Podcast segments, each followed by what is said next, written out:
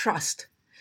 When did you last go on a date on Friday night and get married on Saturday? Never, I hope, because we spend time building a relationship and developing trust. It takes time, and when you feel you have mutual trust, you may look at a longer, more permanent commitment.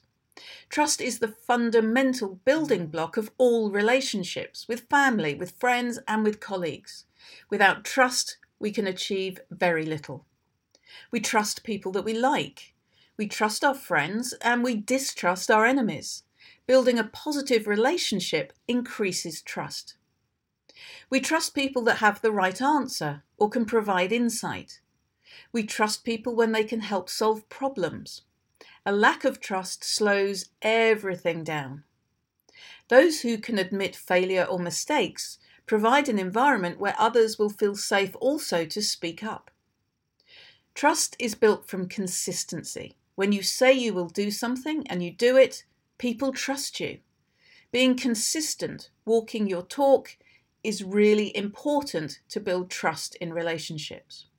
If you're not trusted, you can't be inspiring or trusted to resolve conflicts, to get the team to embrace stretch goals or believe their communications. Building a culture of trust in organisations is what makes a meaningful difference. Employees in high-trust companies are more productive, they have more energy at work, they collaborate better with their colleagues and stay with their employers longer than people working at low-trust companies.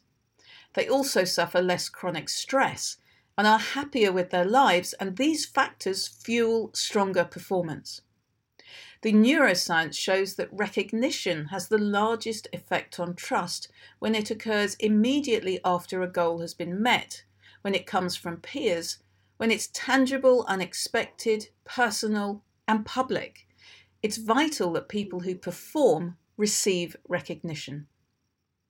Public recognition not only uses the power of the crowd to celebrate successes, but also inspires others to aim for excellence. And it gives top performers a forum for sharing best practices so others can learn from them.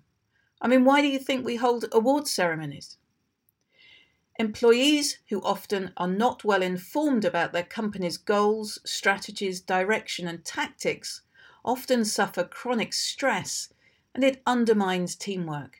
Openness is the antidote, and openness builds trust.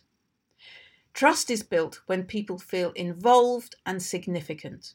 Ultimately, you cultivate trust in all relationships by setting a clear direction, giving people what they need to see it through, and getting out of their own way.